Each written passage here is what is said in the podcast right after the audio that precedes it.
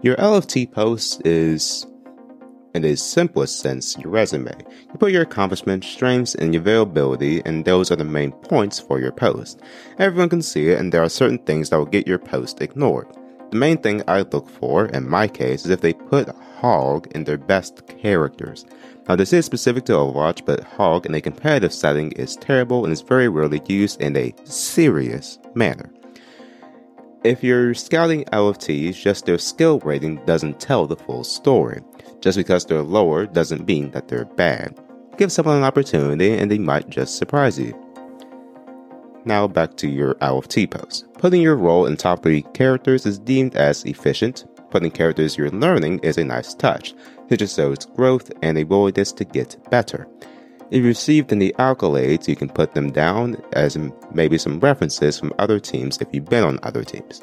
Being on the team and being friends with those on it, when it comes down to separating, you have a team that can vouch for you. And we'll talk about your first steps on the new team next week. This has been your Wind Down Wednesday with your host, Joshua Nathan. Have a great, technically unbothered day.